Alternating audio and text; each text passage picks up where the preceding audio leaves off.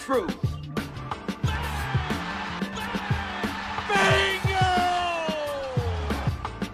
You are now listening to the facts.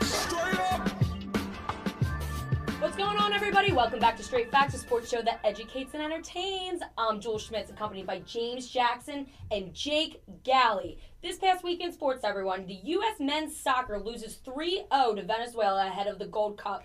The Jets hire Eagles VP of Player Personnel Joe Douglas as their GM. Carson Wentz was given a four year, $128 million extension. Woo! David Ortiz was shot in his home country of the Dominican Republic, and Antoine Griezmann is now headed to Barcelona. Here's a happy about that fact straight at you.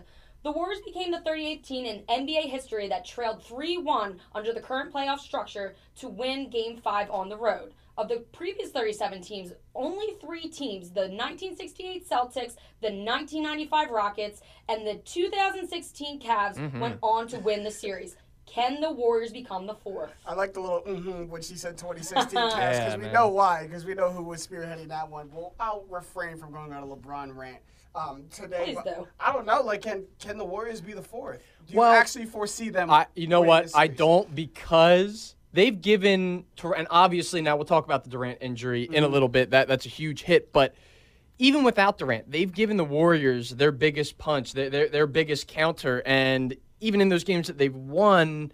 Especially this last one, game five, the Raptors had a chance to win. The Raptors really probably should have won that game, and they let that one get away from them. Uh, but going forward, now without Durant, now at least you know he's not going to be coming back.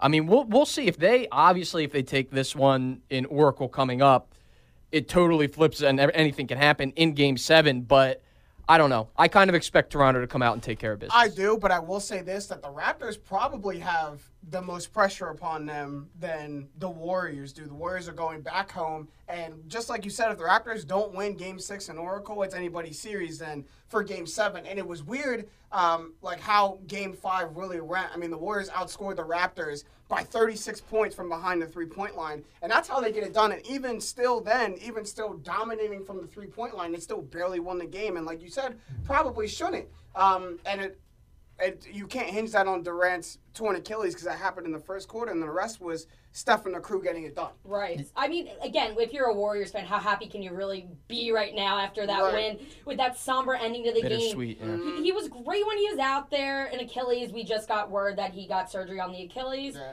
Bless true up. Achilles Um, you hate to see that. I don't care what sport you're playing. Uh, that casts a shadow over the whole night. It's a strange vibe after it happened. I think Mm-hmm. for both sides of Oh, it. real strange. But I, I don't think anyone necessarily is needed to be blamed here. It happened in a game, right? Like I, I've heard throughout the media the entire week that, oh, you know what? Like his medical staff was pushing him. Oh, like you know he wanted to play. If you're an athlete, that's in your DNA. And- you want to Yeah, get out you wanna- and you play. wanna- And I saw Richard Sherman was was saying that there's a, been a, a ton of athletes who have came out and defended Kevin Durant. Like, look, Right, Richard he's Sherman played on a torn Achilles. right. too, He's yeah. not going to get, but he's the one of the best players on earth.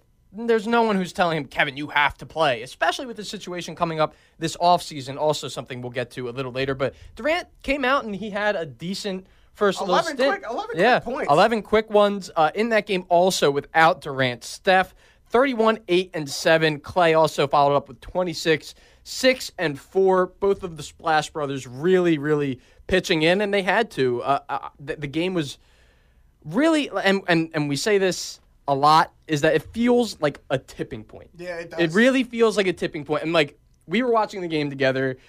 Uh, we're noted Warriors haters when he was playing when they were playing LeBron. And I this entire series have been rooting for the Warriors. Yeah, I can't believe you said what you, what you said. and I, I wanted them to win the game. I did. I, I gen- and for a couple reasons. The words that were uttered out this I mean, well, look, first off, it gives us more basketball to talk about. Gotta love that. Second off, it makes it an interesting series. Now that Durant's hurt, I mean, I think my feelings change on it a little bit. But you're right. This is, and, and late in the game, we saw it.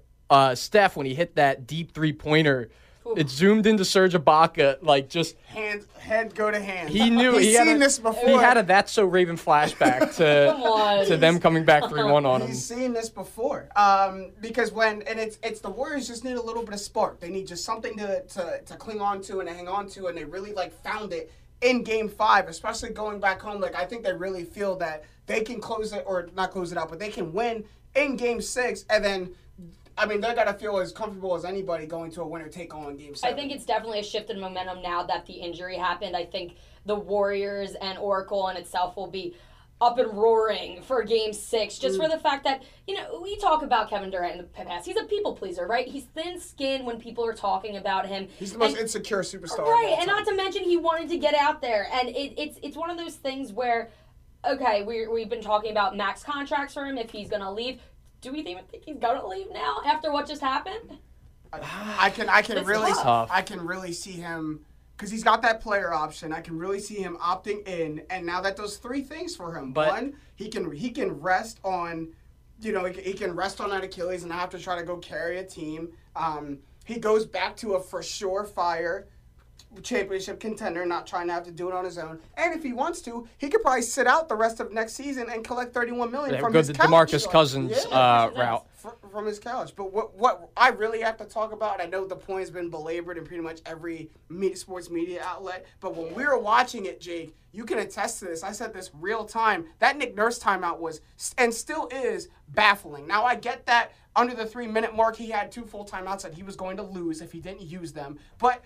At the at the point to put context around it, at that point they had come off four straight Kawhi possessions of a bucket, which ultimately culminated in 10 straight points. And before that, Steph missed a wide open three, bricked a wide open three to where they got the rebound. So they had all the momentum there. If I'm Nick Nurse, I'm going to have to trade those timeouts for the momentum because guess what? Now Kawhi, one of the best ISO players in the league, comes back hot and probably gets you a fifth straight bucket. Here's Right. here's my only problem with this is that what are we talking about if out of that timeout clearly he draws up a play and and what my counter was like right you call a timeout to make your knockout play that was like the idea guess who else gets the game plan in that same time uh, Steve Kerr and the Warriors Probably the best coach out of a timeout in the league next to Yep. Rivers. So I mean, but what are we saying about Nick Nurse if they come out of that and they get a wide open three? point? Like it really comes down to the players executing. If they were to execute the play that he did, and maybe the Warriors did a good job of defending. I haven't really dug into that out of timeout play, but if they go and hit a big shot, we're talking about something totally different. Where Nick Nurse is this calculated guy who stopped the game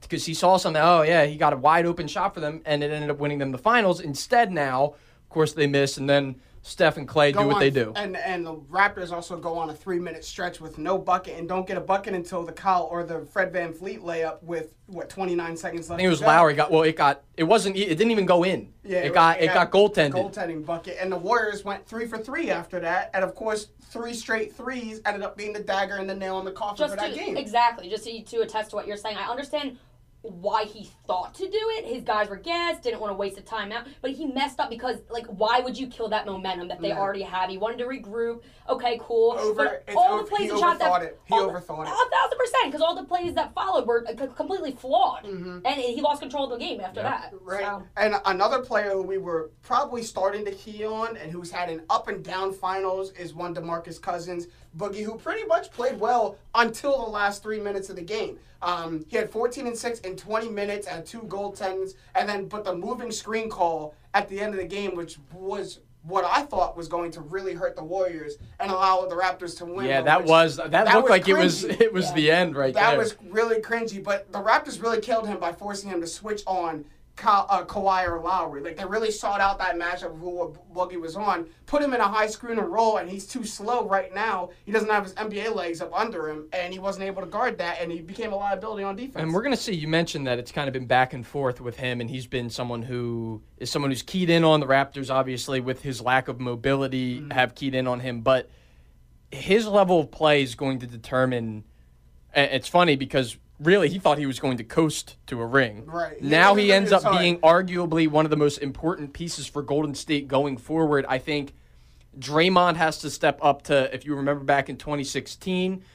Game seven of the finals, he had 32 points, 15 rebounds. Like they need that Draymond, that I don't know. Draymond. I don't know if that Draymond was here because I mean you got to remember he had went through a stretch in the playoffs where he was 0 for 16 from three. Yeah. He's not able to stretch the floor right now. He's not able to provide them at Draymond's best in those 2015 and 2016 teams. Draymond was a fourth option from the three point line, a guy you probably couldn't leave open open, or he would probably make you pay. And he's not that right now. I think the best that they can get from Draymond is what they're getting, and that's that 10, 10, and 10, which is still very productive. Well, He's still an important puzzle piece, though, right? You still n- need that- Emotionally, he's the most important piece on the team. Exactly. Yeah, he's the most important piece of the team. Well, and he did obviously make that big play at the end of the game. Kyle Lowry had a chance to win the game with a three point jump shot in the corner that ended up hitting the side of the backboard, uh, but it was deflected by DeMarc or by Draymond Green rather, and that's what he does best. We all know that we can get that out of him. You can rely on him on the defensive end, but you're right on the offensive end. He's kind of been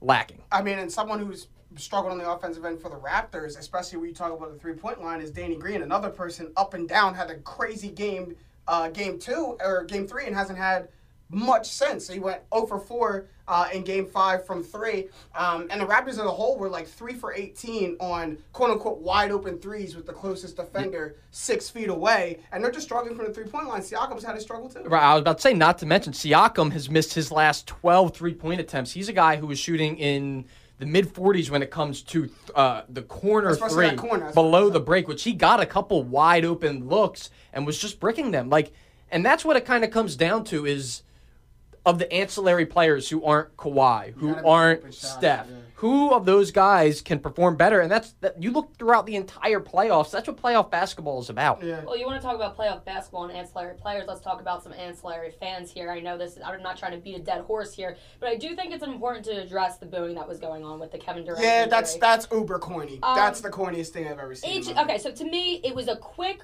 poor, but natural decision because when you are in a setting like that, you've got alcohol in your system, you got people ne- pushing you next to you, you you're Can't you're so invested in the Yeah. team. They overstepped, and then I think they backpedaled when they realized the severity of the situation. They backpedaled when the players Thank told them to stop. Thank you. They didn't realize anything. If the play, if, if and not even just the players, the Raptors players. If Kyle Lowry and company didn't motion to Yeah. the to the crowd to tell them to stop, Right. I think they would have kept going. Like, if, especially if the Warriors. we don't know that shut up. though. We don't know that. Look, it's it's what I what I attribute it to is a fan base and a team who has never been in this I mean, I personally before. would never do it. I would never condone that. I don't. I don't. I don't. I'm just. I'm not gonna put that on any one fan base and say like, oh, that's a blah blah blah Right. type fan base to do. I don't think any fan base should actually do that or would in the right mind do that. But it's a fan base that has never been in this type limelight before, and they're like the little kid playing with their older brothers at the park. They're just so happy to be there. They're Right. so overcome with high off emotion. life, Yeah, yeah. They, they really are, and you can't downplay the alcohol in the system. Right. Until it causes your inhibitions to Uh, go. like here, here's what I'll say is that Toronto and Canadians they get off a lot of times because right they're a typical Canadian. Oh, they're so nice. They're so. Don't forget Toronto in the ALDS also against the Rangers. I forget what year, but it was an ugly scene. 2015. 2015 was was throwing stuff on the field. It, it was just a bad scene there. Uh, not Toronto, but also Canada after the Canucks lost. They had um, like essentially a riot in Vancouver because they lost the Stanley Cup. Uh, and and to me, like it's not surprising. You're right, Joe. It's it's a natural reaction. You're in the moment, and it's a very momentous. Again, I'm not saying it's a right reaction, but it's definitely a natural What, reaction. what I'll say is, and this is obviously it digs at me a little bit as a Philadelphia fan, which the narrative is, you know, oh, Philadelphia fans are so bad, they're so ruthless, they're so mean, and they're they're they're really exceptional in that, in that no one else really does that. That's not true. Clearly, clearly, with every other fan base. There are idiotic fans who will boo a player when he's down, who will throw stuff onto the field True. Th- and I'm not saying Philadelphia doesn't deserve some flack for that. It happens here. It does. But when that more than it does in other when that happens, it is not oh some Raptor fan oh some Sixers fans were booing. It's Right. Philadelphia fans boo so and so. Where what I see the headline a lot of the times will be oh yes some Raptor fans were booing Right.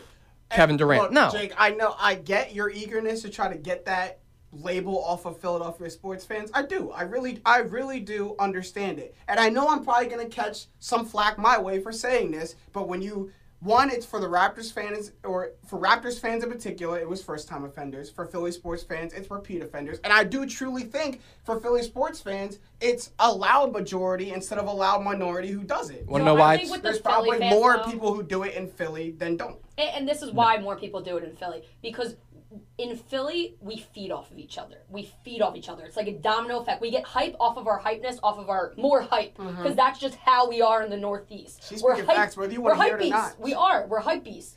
And that's just, you know what? That's just how our culture is. I'm not saying again it's everybody, but go ahead, say what you need to mm-hmm. say. Well, whatever. I I've been at I'm an Eagles season ticket holder. I can tell you that it's not the majority of fans. Zero people But- were arrested after we won. Zero people were arrested after we won the Super Bowl. That's not the point I want to make. I don't you want to know know if I A why? lot of other things all. happened I- after the Super Bowl too. I was on Broad Street. Do you wanna so- know- You can be happy. By the way, yeah, you remember when that awning came down? Uh, my roommate was on top of that awning. Want to know where he's from? He's from New York. Okay, so maybe we could stop Oh. giving Philadelphia. Right, That's whatever. That's not my point. My point is, want to know why they're first-time offenders? Because they're a loser franchise. Okay, you don't get anywhere, and then the first time that you do get somewhere, you make a mockery of He's your franchise. Yeah. It's very- ridiculous.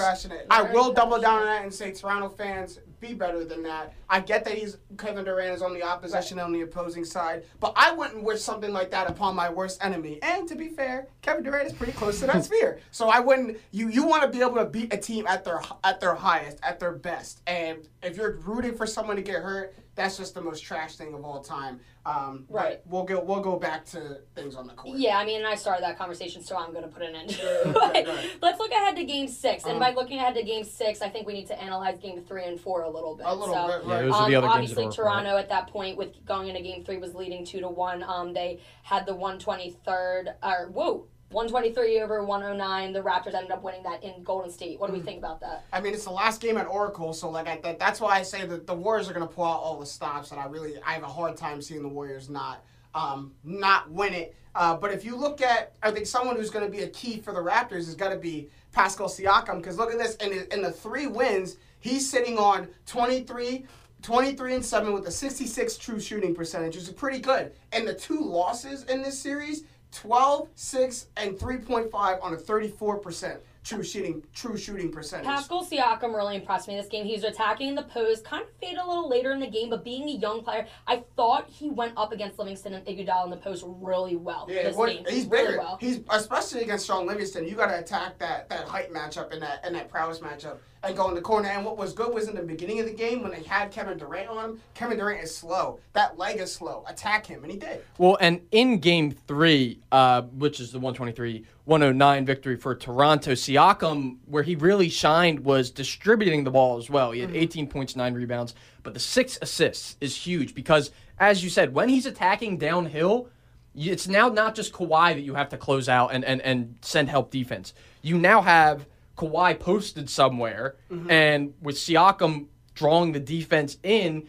that only opens up. I mean, that's to, you know basic basketball, but when it's not just Kawhi Leonard, we've seen him laboring through what looks like a quad. I don't even know if it's really that injured anymore, but it's clear he's clearly not 100 percent been on that leg. right. And I mean, the more the more workload you can take off him, the better. I mean, you got to make the Warriors work on defense. You cannot allow Steph Curry to hide on defense and not exert energy, or Klay Thompson, because then that's where they come back at you on the offensive end. And not really just Siakam sharing the ball, but the Raptors as a whole. It's what really worked for them in their three wins. Uh, or in their two wins this series at Oracle is they're they assisted on 68% of their made baskets. So when they when the ball is moving, kind of like the Warriors brand of basketball, when the ball is moving and ever flowing, um, that's what is really working for the Raptors. You can't allow just one player um, to get it going. and They've really toned down the ISO plays with Kawhi. Well, speaking of Steph Curry, he had a career high of 47 points this game. He made some almost ridiculous wasn't shots. enough. It literally almost wasn't enough. That was insane. Um, and, and look, he's Jake. You hit it on the nose. He's got to get more help, and I just I don't know if if if he's going to get that, and it's really got to come from players not named Klay Thompson or Draymond Green. Um, they're going to have to find. That's why I think you said it. Boogie's going to become one of the most pivotal um, players in this series now. His matchup with Gasol is even more amplified. Right, yeah, and you talk about Siakam and how his uh, the difference he makes in their wins versus losses. Looking at that through the same lens for DeMarcus Cousins in their two wins, he's averaging 12 and a half points, eight rebounds, and three and a half assists on 64% true shooting compared to the three losses. 4.3 points, 2.3 rebounds, 1.7 assists. That's why, like, he has to be the guy because all the other Golden State Warriors who are stars like Klay and Draymond and Steph, they've all been hitting on their on all cylinders for pretty much all all, all the games. Right. DeMarcus Cousins is the one variable who when he's going and he's playing well, he can be a star. Obviously, we, we, we've seen what DeMarcus Cousins can do. He's a superstar when he's healthy. Yeah, but he goes in spurts, right? But He it's it's well, and that's a shame spurts. because we talk about the Achilles injury. It's something that he battled Very through, and then obviously And a the quad. quad. and another Yeah. I mean, I, Same I'm. I'm personally amazed that he was able to work back and is now playing big minutes in this series. I thought when he held that quad, uh, was it against Portland or the Rockets? I, bel- I He earned against the Clippers. Against the Clippers. Oh, first excuse me. Right. Yeah. It's like Wow. the second game of the all the way back in. Yeah, right. game of And he and he was able to work back. I thought he was done. Well, I mean, you, you mentioned Draymond Green. We are talking about him a little earlier. I thought Draymond and Iguodala both did a really good job of kind of trapping Kawhi at multiple points in the game, and they were both hitting a few threes here and there. And the biggest trap came with uh, Klay Thompson and Iguodala at the very end of the game. And I think it's hilarious. That's something that we can talk about. uh, That's hilarious at the end of Game Five is people almost getting on Kawhi for not taking a bad shot. For not, oh, That's well, when you know not- you've made it, right? Yeah, you're not Kobe. You're not Michael because you didn't go and force a bad shot in a double Right. team. No, Kobe would've shot it. Kawhi made the right play, and then Fred VanVleet made the right play of getting it to the corner. Right, Lowry. If he if he with no hesitation gets that ball to Lowry and he puts it up, like that's the best shot you're gonna get. Yeah. Like I, I it- it flashes back to I forget the specific game, but when LeBron kicks it out To to, Korver, Korver, yeah. and Korver I mean it's right. it's the right play. It's just how how the ball falls, kind of is how the narrative is drawn up. And Kyle Lowry, obviously, it got blocked, but it. It was another Kyle Lowry slander game after that because Yeah. there wasn't immediately the Which- Draymond block which- coming out. Which sucked because it overshadowed a pretty good game from Kyle Lowry. And then I feel bad for. He's someone who I feel bad for. you were clowning him the one episode. I mean, just Kawhi in general.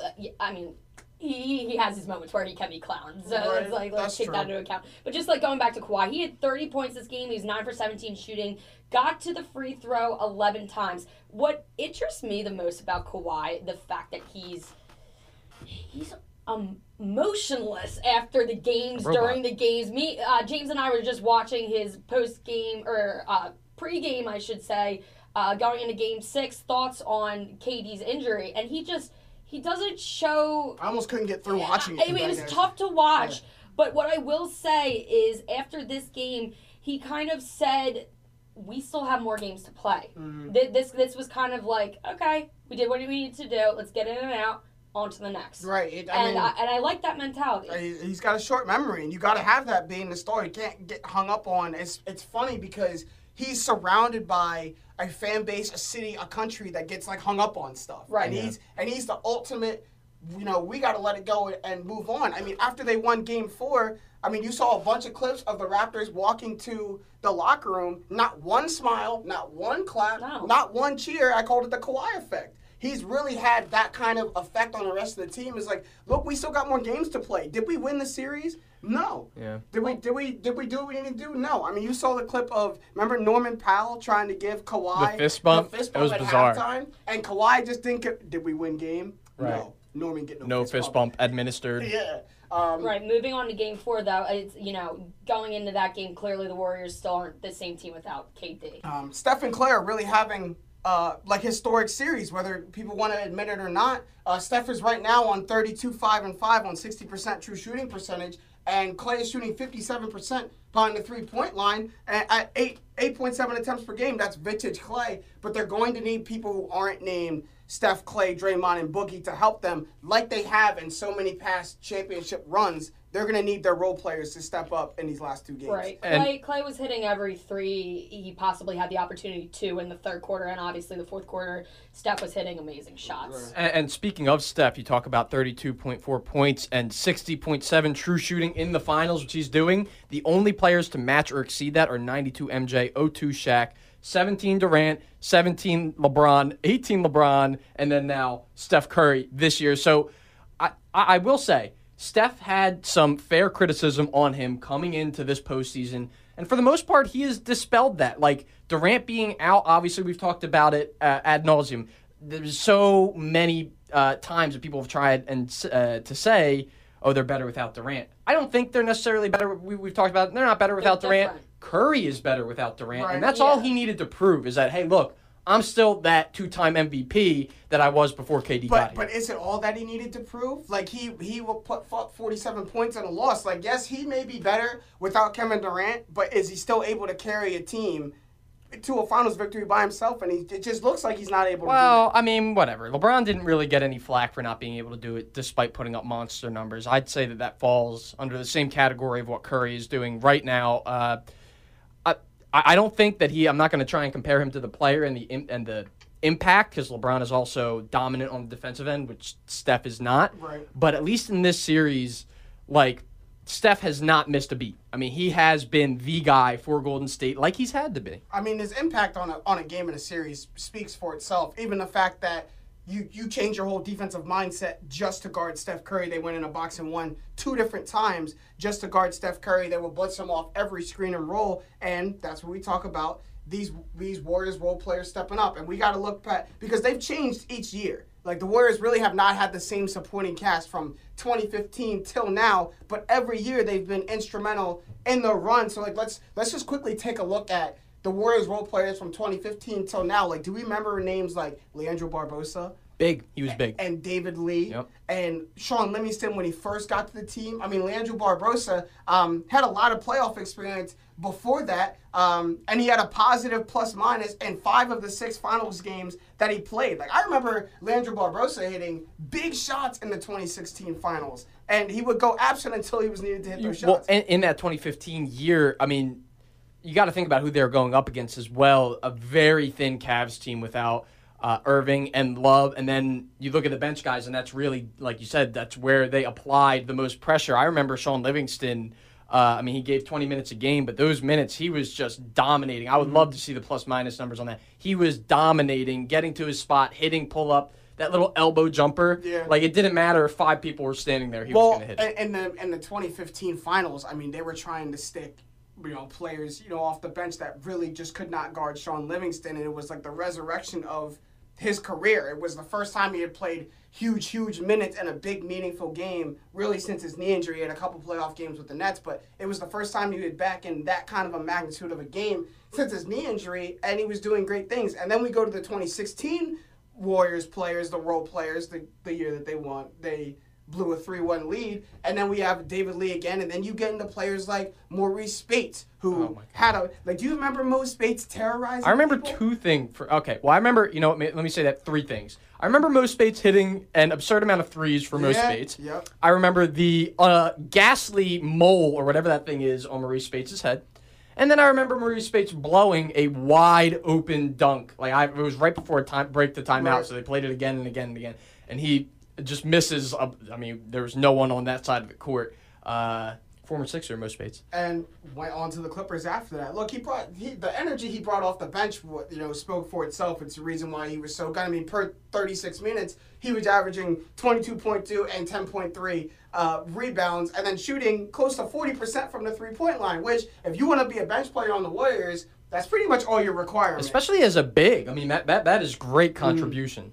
So, guys, all in all, obviously, the Warriors have transitions from that 2015 team to that 2018 team to a veteran team for sure. And they have what the Raptors don't, which is that continuity between Steph, Klay, Draymond, and Iguodala. It allows them to kind of read each other a little better on the floor and know exactly where each is going to be on the floor. But somebody who has stuck with the Warriors throughout that um, evolution is KD. And you know what? Um, even in this 2000, his 2018 finals run, that game three, what you were talking about difference here, that playoff career high of 43 points, 13 rebounds, 7 assists. Yeah, I mean, he's gradually, it's tough to say because he's not playing this series, right? But I mean, game four, it was his first playoff career triple double last year. Like things like that, he's just gradually like, and, and it's, uh, again, with the Achilles, he's going to take a.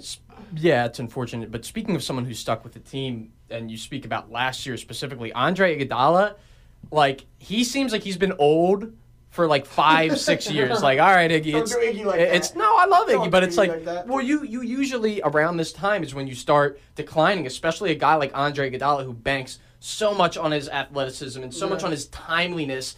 You miss a half second and you're suddenly unplayable. I feel like Iguodala and Draymond, you, you kind of see them. They don't want to shoot the ball, but like they will, if that makes sense. Like it isn't their gut initial reaction, Yeah, that's but true. they but they will. if they're left open, they're gonna Right, shoot, and that's exactly. that's what the Warriors preach. If you're left open, shoot the ball. Like don't Yeah. don't hold it. You're you're open. You'll mess up the offense. Yeah, shoot it. And like Iguodala from 2015 to 2018, like barely declined, and then 2018 happened, 2019 happened, and he had the injuries plague him, and then that's when you saw his three point shot plummet, went from 36% to 28%. Um, and so he had to find other ways to be really useful in their offense. Um, Yeah. And he found that. Nick Nick Young was also good. What not really not necessarily like that pivotal, but just I found it hilarious that Swaggy P Right. was on a championship roster and a big don't know. player on the championship roster. Yeah. Before we move, we got to talk about now the 2019 Warriors role players, and that's Quinn Cook being a decent shooter off the bench, Kevon Looney being a very useful bench player, and sometimes a starter, providing them the great offensive rebounding and great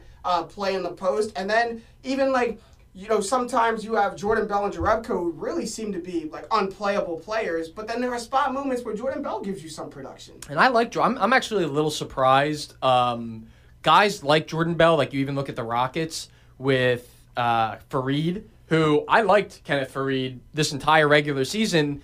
Uh, he's a rebounding four, High energy. Yeah. high end, and those guys have like no place out on the court. If you can't shoot, you're not gonna get any playing No, I mean, as a Ro- as a Rockets fan, it, it kind of really surprised me that Kenneth Faried was getting zero tick uh, in that Warriors series. I didn't like it. Thought they could have used them. Um, but you're right. You can't shoot the ball if you can't stretch the defense, make the defense move, and you're not seven feet tall under the basket Yep. and, a, and a huge time shot blocker. You really got no place. Yeah, I mean, even Andrew Bogut, uh, well, I'm not saying he's the best player by any means, but he does know what to do, and it comes back to the flow and progression throughout the years with his teammates. So before we move on to the MLB guys, just really quick, Kevin Durant, James, you mentioned that he's pretty close to your worst enemy, and it's you know well documented. You don't like him. Does him getting injured change his narrative in the in the in the mass media? Does it change his narrative at all for you? No, it doesn't change. Look, do I feel bad for Kevin Durant? Yes. Do I wish he had an injury? No, I'm not a terrible person. But that doesn't undo the fact that he joined a 73 win team as an MVP, a team who he had up 3 1 in the conference finals. Um, only to take the easy way out, in my opinion, to go chase championship rings. Like we we talked about this, Jake, and really the only reason or the only way Kevin Durant really righted that wrong and got a ring that didn't have an asterisk next to it in the history books was to come back in this series and bring his team back from a 3-1 deficit and win the finals. He didn't do that because of a crazy injury, and I'm not going to say he deserved it. Like no one deserves that injury. But I'm also not going to sit here and absolve all blame from him from joining that Warriors team. No, it does not change any Kevin Durant narrative. I will still sit my kids down in 20 years and talk about the cowardly decision that it was to join the Warriors team. Maybe basketball gods took over. Maybe karma took over. Yeah, I don't Like, necessarily whatever. disagree with you, but I, I think that it will change a little bit in the sense that people will be rooting for him. I, I have a feeling people are going to be rooting for him. More people back. than not before, especially jumping back to. Uh, 100%. Yeah. I will I will root for him to have a speedy and healthy recovery. I will never root for him on To the win. basketball court. Okay, that's fair. That's probably where I have to leave it Touche. right there. All right, guys, we're going to transition over to the MLB now. Dallas Keuchel agrees to a one-year, $13 million deal with the Braves, and Craig Kimbrel for three years, a $43 million deal with the Cubs. Uh, The Keuchel one hurts for me the most because not only do the Phillies miss out on getting Dallas Keuchel, but now they got to watch him play for the division rival and someone who's right behind them in the division standings, and the Braves. And the Braves like really needed that depth in their starting rotation. Yeah, uh, well, and to be honest, like like you said, it hurts you as a Phillies fan. Like you're really talking about stupid money, and are not going to spend 13 million on a guy who could shore up your rotation. Arrieta has not been uh, solid this year by any means, Nola either. Right. So you bring in a guy like Keuchel now instead.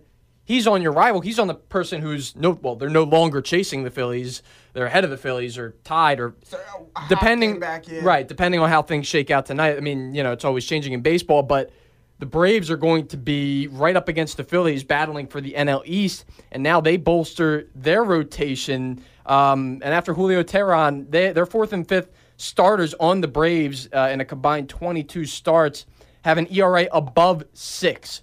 Keuchel comes in and immediately gives them that stability that they need and because they're not missing run support. Run support for the Braves is not one thing that they're they're missing. I mean, um, when you have Ronald Acuna, Ozzie Albies, and then you have Josh Donaldson doing his thing, Freddie Freeman, who was an MVP candidate last year, uh, it really was their pitching rotation, and and they got it, and they still had, um, you know, if, if, even if Teheran, you know, panned out to be what he's supposed to be, they have one of the best starting pitching rotations now, and it's still kind of early. Like it's still the beginning of June. We have pretty much half a baseball season to go, and that really like that really makes me very scared as an NL East foe that the Braves can really get something going. And on the other end of the rotation for the Cubs, now you have someone who pretty much sews up really all that the Cubs were missing, and that was a surefire closer with Craig Kimbrel. Yeah, and their their closer before that, Pedro Strop, has an ERA of 4.85. Not exactly yeah, great. not for your closer, that's right, when you you're pitching one inning at a time, not exactly great. But you're right, it does stop, uh,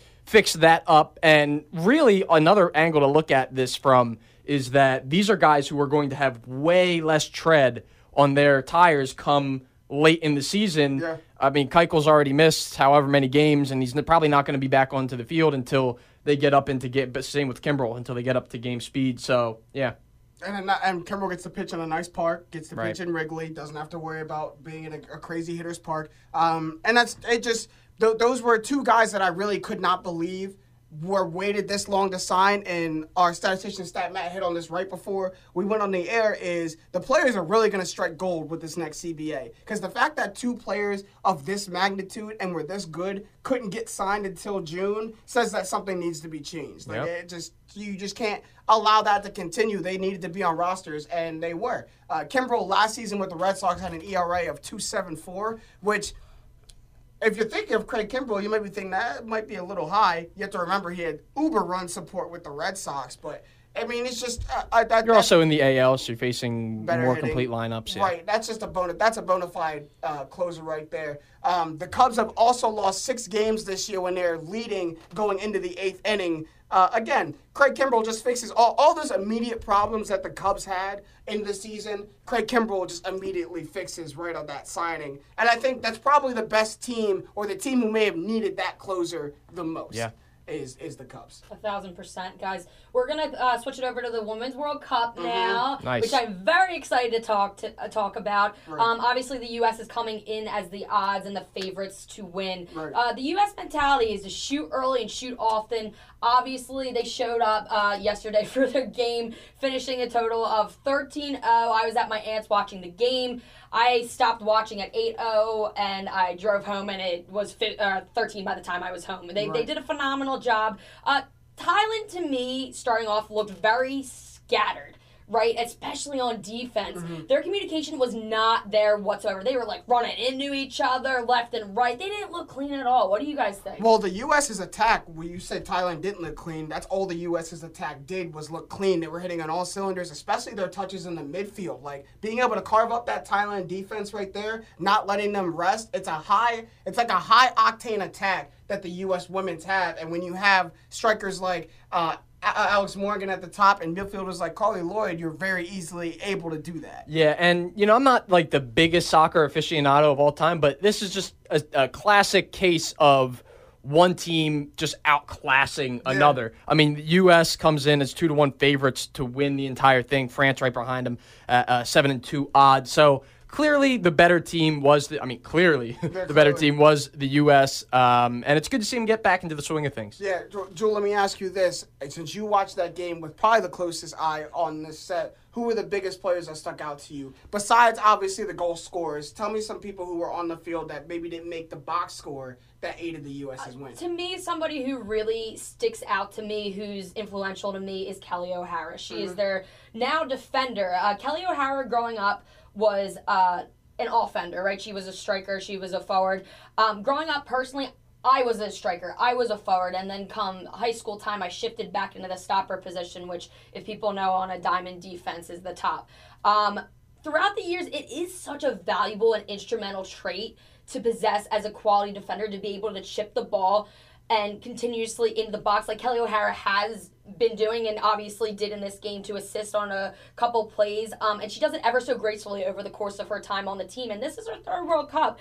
Um, she started her career as the attacking player and has transitioned beautifully. And um, I, I can relate. Like that. That it's, it's it definitely opens your view of the field being back that way, and you can navigate who to pass it to better. Right, you can. Um, that's why I think the U.S. were so good on counterattacks. They didn't have too many counterattack options against Thailand, but when they get into games and they have Sweden in their group, when they didn't get into games against Sweden, then they get to the knockout stage, those counterattacks are going to be big. If you Right. let up opportunities and shots at them on your own end and they don't go in, having someone like Kelly O'Hara on the defensive end who was a striker can really get that that break started. Because she's been- seen both She's, sides she's seen exactly. it. She knows yeah. exactly who should I get this ball to now to aid on the break, and then it's an all-out attack from the U.S. Like when I was watching the game yesterday, I'm seeing when the U.S. is in Thailand's territory operating with the ball, the defenders are almost in front of the midfield stripe. They're like they're in attacking territory, like ready to aid, and then they're still able to get back on defense, not letting anybody behind them. I mean, it's an offsides, but not letting anybody or the ball get behind them at any point. But their their defense is is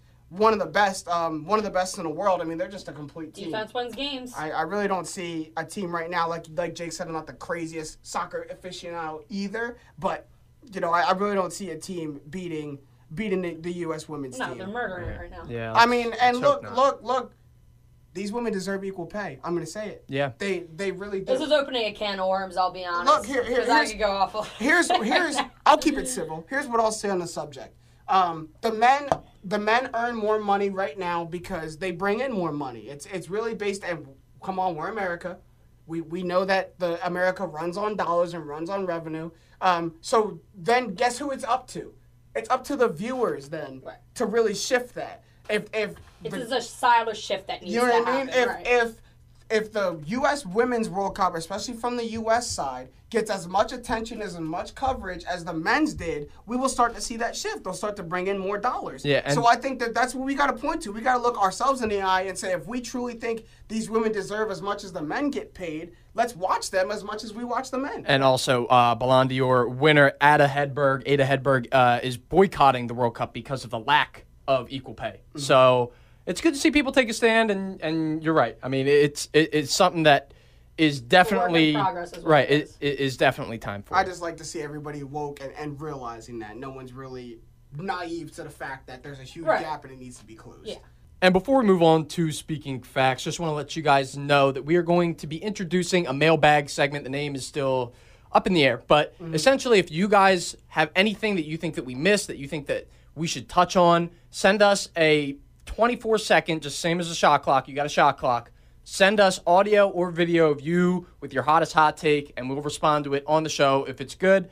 Um, and that'll be being implemented either next week or the week after. Yeah, all you gotta do is send it to our DMs. Everyone knows what our Twitter Instagram is at Straight Facts Pod. That's S T R the number eight facts underscore pod. You put that in the DMs, and like Jake said, it could be a question, comment, concern, anything about sports, or if you want to talk about pop culture too. It's your sound off, it's your segment, and you're talking to us, and it's a great chance to be featured on the show. Yep, absolutely.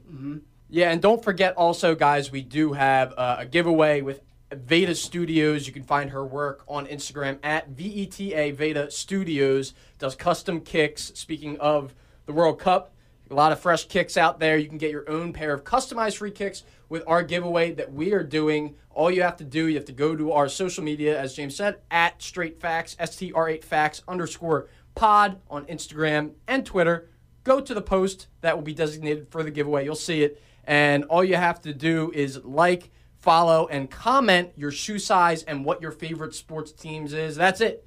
And you'll be entered to win. It's pretty easy. I hope, and like, look, if nobody does it, then I'm taking pair, taking home a fresh pair of kicks. That's all that it is. They're they're fresh as hell for Mm-hmm. sure. All right, guys, speak some facts to me. Demarcus Cousins said, commenting on KD's season, athletes are only idolized as star players, not human beings. So when we do human type things, we're seen as bad guys. Is he speaking facts? Yeah, yeah, he's speaking facts to a little bit. I think, and I think it's only recent that players have been speaking up to that. But as, as old as sports are, um, these guys have been seen as you know players and not humans. What they can do on the field, not really what they do off the field. Um, and I think Demarcus Cousins is just, and it's coming after KD got cheered by the Raptors fans after he tore his Achilles. But that's really what he's speaking to. But I mean, I'll also say this: when you make millions upon millions of dollars in one calendar year, are you a human? Yes. Are you a regular person in society? No, now you're a public No, figure. you're No, now You're the you're, you're uh, and you gotta you gotta realize that it comes with the territory a little bit.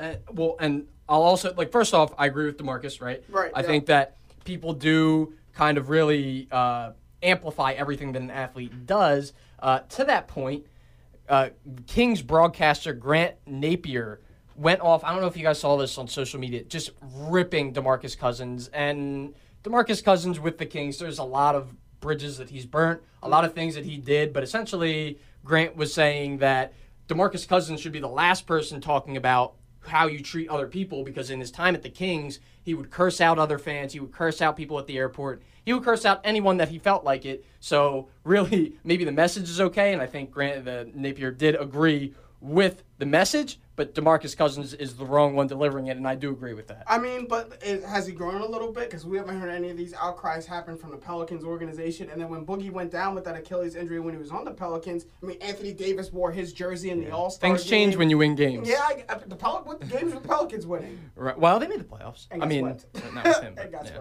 All right, guys. Malcolm Jenkins said, "I believe I've outplayed my contract." Is he speaking facts? Go ahead and talk to me, Jake. Yes, he probably has outplayed his contract. No, I don't think that he deserves a new one. You sign your contract. Oh. I mean, look, you sign your con, and that's not to say I don't think the Eagles will give him a new one. The Eagles are the type organization that take ca- takes care of their players. But like, look, you made that deal. You signed on the dotted line, knowing that there's a chance that you do perform better than that number. That's what the negotiation is about. Is getting yourself the best number. And he's like, look, I don't expect to be the top paid guy, but I at least want to be paid within the. He's right now like the ninth best paid safety. Mm-hmm. He should probably be up near Top five, top five. But guess what, man? If you want to go and make a new deal, then have your contract end after two years, and then you'll be in free agency and you'll get that top money. But okay, like you're you're you're saying that players sign a dotted line saying like oh, and almost you got to have the the understanding that you may outplay that contract. True. But I also have the understanding that if I outplay that contract, I should be able to go to, to my team and say, "Hey, what you're valuing me at right now, I'm better than that." And you So, have and you have the ability to pay me at that value. Well, then you So should bake into the value. contract incentives for performance, and which is done quite often Look, in the NFL. Yes or no? He was the only Eagle on defense last year to play every defensive snap. Yes. Something Yeah. Oh like no that. no no no no. Let's not anchor of your let's not question his importance to this team. He's probably the leader of the. If I had to pick a leader for the entire team, I'd go with him over Carson Wentz just because of the time that Wentz has missed. Mm-hmm. That that's a totally different conversation than saying what your contracted value is. I get. I, I like that players have more of a say in this day and age, but like, what leverage does he really have? I mean, Uh, he's already thirty something, and if you want to sit out another year and get a year older, like maybe it's okay when Le'Veon or Kawhi does that. They're young. Malcolm's Yeah. not sitting out a year. I think you're overlooking what Malcolm Jenkins does off the field as well. His leadership in the in the locker room, in the clubhouse, also the way he takes care of the Philly area. And you know from personal experience that Malcolm Jenkins does a whole lot for the Philadelphia area. You want somebody like that around, and not only around, you want somebody like that happy and performing for your team. I Fair think enough. he deserves it. For sure. Uh, Max Muncy said in response to Madison Bumgarner, "Hey, he yelled at me and said, "Don't watch the ball, you run." And I just said, "If you don't want me to watch the ball, you can go fish out of the ocean." This is after Max. Is he speaking facts? I mean, Go on. Max, Max Muncy in the first inning against Madison Bumgarner put one that not many people have put one, and that's in the Pacific Ocean at AT&T Come on. Park. Um, Madison Bumgarner took offense to it. Look, I'm on Mac, Max Muncy's side. Um, look, if, if right, if you don't want to me to, to look at my home run ball, don't leave something out over the plate that I can Right. crush for 470 feet. also, I find it hilarious. Like it's a case of like when you get into an argument and then you're in the shower the next day and you think of like what you should have said. Right. If you look at the exchange, there's no, No way way, Max said Muncy yeah. said that. Like he definitely thought of that while he was showering up, getting ready for the reporter. It's like, oh, I'm gonna get him. Yeah, that's how I'm I'm gonna say. I'm get gonna him get him. Right, or saying it to his teammates. Right. Right. There was a quick back and forth exchange, but I agree with him, man. Like, and Bumgarner has been kind of one of those whiny crybaby kind of players where when he's really good, he's good, but when he's bad, he's got stuff to complain about. Don't look at Max Muncy. Look at yourself. Yeah. That doesn't happen if you don't throw a bad pitch. Mm-hmm. All right, guys. So Jill Ellis, who is the U.S. women's soccer coach, mm. said to be respectful to opponents, it is to play hard against the opponents. Mm. I don't find it my job to harness my players and rein them in because this is what they dreamt about. This is it for them. This is a world championship. Is she speaking facts? Yeah. Yeah. Yes. Hell Right. yes. What are you talking about? facts. Yeah, like that's- Thailand apparently was like some of the players were crying about it. Like I don't even know how you get upset about that. Like you know, Yeah, you see that coming a mile away, right? You're playing knowing okay, it's about eight nothing right now. This game's Right. over. And Yeah. you and you made a good point off camera is that when it comes down to like say the U.S. were to drop a game and now it it comes down to a tiebreaker in the group stage, the tiebreaker is goal differential. Uh, I don't think any I don't think any team is really close to a goal differential with the U.S. right now. Like we're not in the With minors, not in we're not in high no. school. They can do whatever they want. They're in the World Cup. Like, and don't it- tell me you don't, don't run up the score. What are you gonna get? Like, and this is a, a competition, a tournament that only happens one every four years. It's not like this happens every year. For some players on some teams, this is the only chance they will get to play in a stage like this on the world's biggest stage. Yep. Take advantage of it. Put keep foot on the gas pedal. And I think I agree with Joe Ellis that it's a little disrespectful to kind of baby some teams and give them a mercy Right, it's the rule. World Cup. No. Like, come on. We, we are we are the best players in the world, world class world class athletes. No. thousand percent, guys. We're heading to the countdown now. Number five. Number five, staying in theme, is the number of goals Alex Morgan scored uh, in the World Cup opener against Thailand. Look, she was firing on all cylinders. I believe had a tra- hat trick in the second half alone. Um, and I'm just really happy for Alex Morgan. It was someone who had a real injury plague last season with her club and even with the with the U.S. And to see her back and kind of taking the torch uh, from Abby Wambach and Carli Lloyd and being the, the epicenter of this women's team is really cool to watch. Yeah, she's going to be the face of the women's team, probably for this World Cup next one, maybe even one after that. So, yeah, Right, it's good to see. good to see. Number four. Number of home runs Scott Kingery has hit for the Phillies in the last seven games. Dingery dingeries. Yeah, he also had a triple in there as well. And, you know, I really think you go back to when the Phillies traded J.P. Crawford. They easily could have moved uh, Kingery as well, and they didn't. And now with Odubel Herrera out, you now have another spot where you can slot Kingery in. And obviously, we've seen these last couple of games, he's on fire. I mean, in his three years with the Phillies, I've seen the man at second, short, third, Versatile. center, Very All versatile. over the board. I mean, they say true baseball players can play anywhere, and Scott Kingery is a true baseball player. Phillies looking to have him. Yep. Number three. Number three is the number of final M- finals MVPs right now in this series between the Warriors and the Raptors. And at the end, it will stay three because I believe I don't see the way that Toronto loses both of these games if they pull one of them out. And if they do, obviously Kawhi will be MVP because the only other person that could really go for MVP right now is if the Warriors win it and is if Steph gets it. Maybe I'm thinking optimistically, and hoping that Steph doesn't get another Finals MVP. Well, it's an uphill get a- battle get a for Finals him to win it, but right. It's just crazy that he's never won one. Like, I mean, I guess it makes sense with Durant, but like Iguodala winning over him, it's a, he's too great of a player not to have one. And like you said, I I would have to agree. I don't think he's going to get one this year. No, it's not gonna happen. Number two.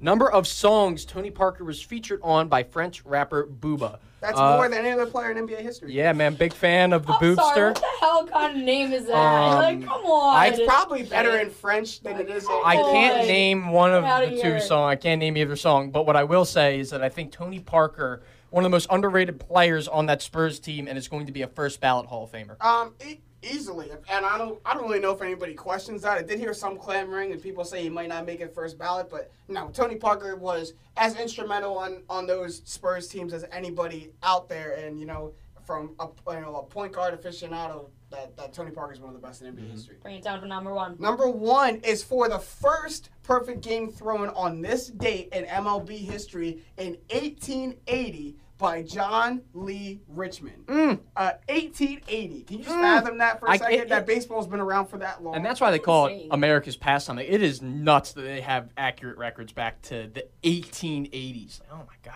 And yeah, I, right. to- He was it- throwing gas, man. He was throwing Ah, 65 yeah, I can't, yeah, they, they had to be throwing topping at like 75 miles an hour. If you would pluck one of those players from back then and put them in now, they, Stick Chapman back in Oh, there. and, and and or put someone up now and try to have them hit a Wainwright like 12-6 curveball. They'd Yeah. screwing themselves into the dirt.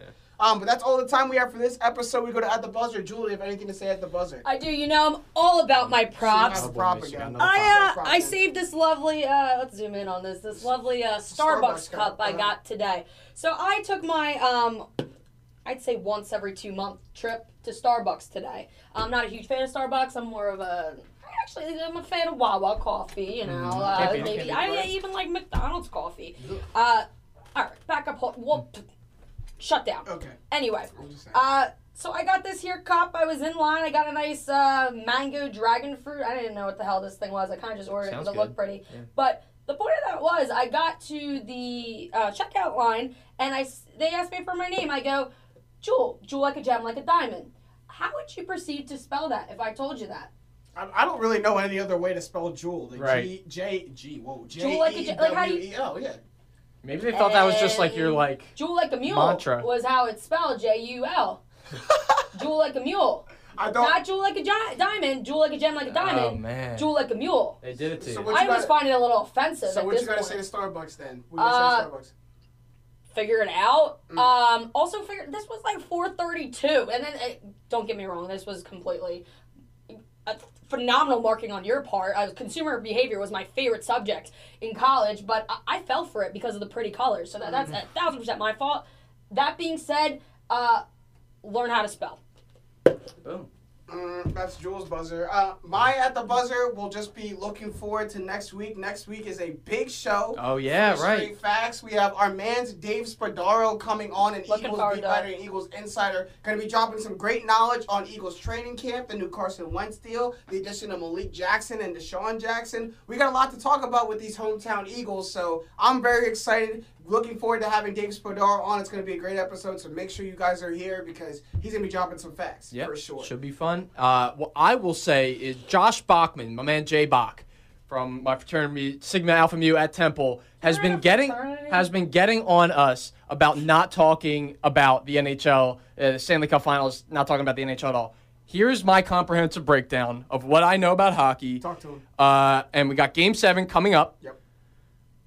All right, so if I know hockey, I watched it when the Flyers were good. Zdeno Chara played against the Flyers. He's big and tall. That is pretty menacing. Yeah. Brad Marchand, another player who's still in Boston. From what I remember, he's a dickhead. Yeah. So that can be good in hockey. Yeah. Uh, on the Blues side, uh, we have Craig Berube, who former Flyer, former Flyer coach, took over the team when they were really bad this year and turned them around.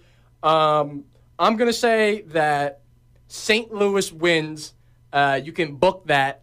Screw Boston. The curse continues. Losing Super Bowl 51. They're losing the Stanley Cup.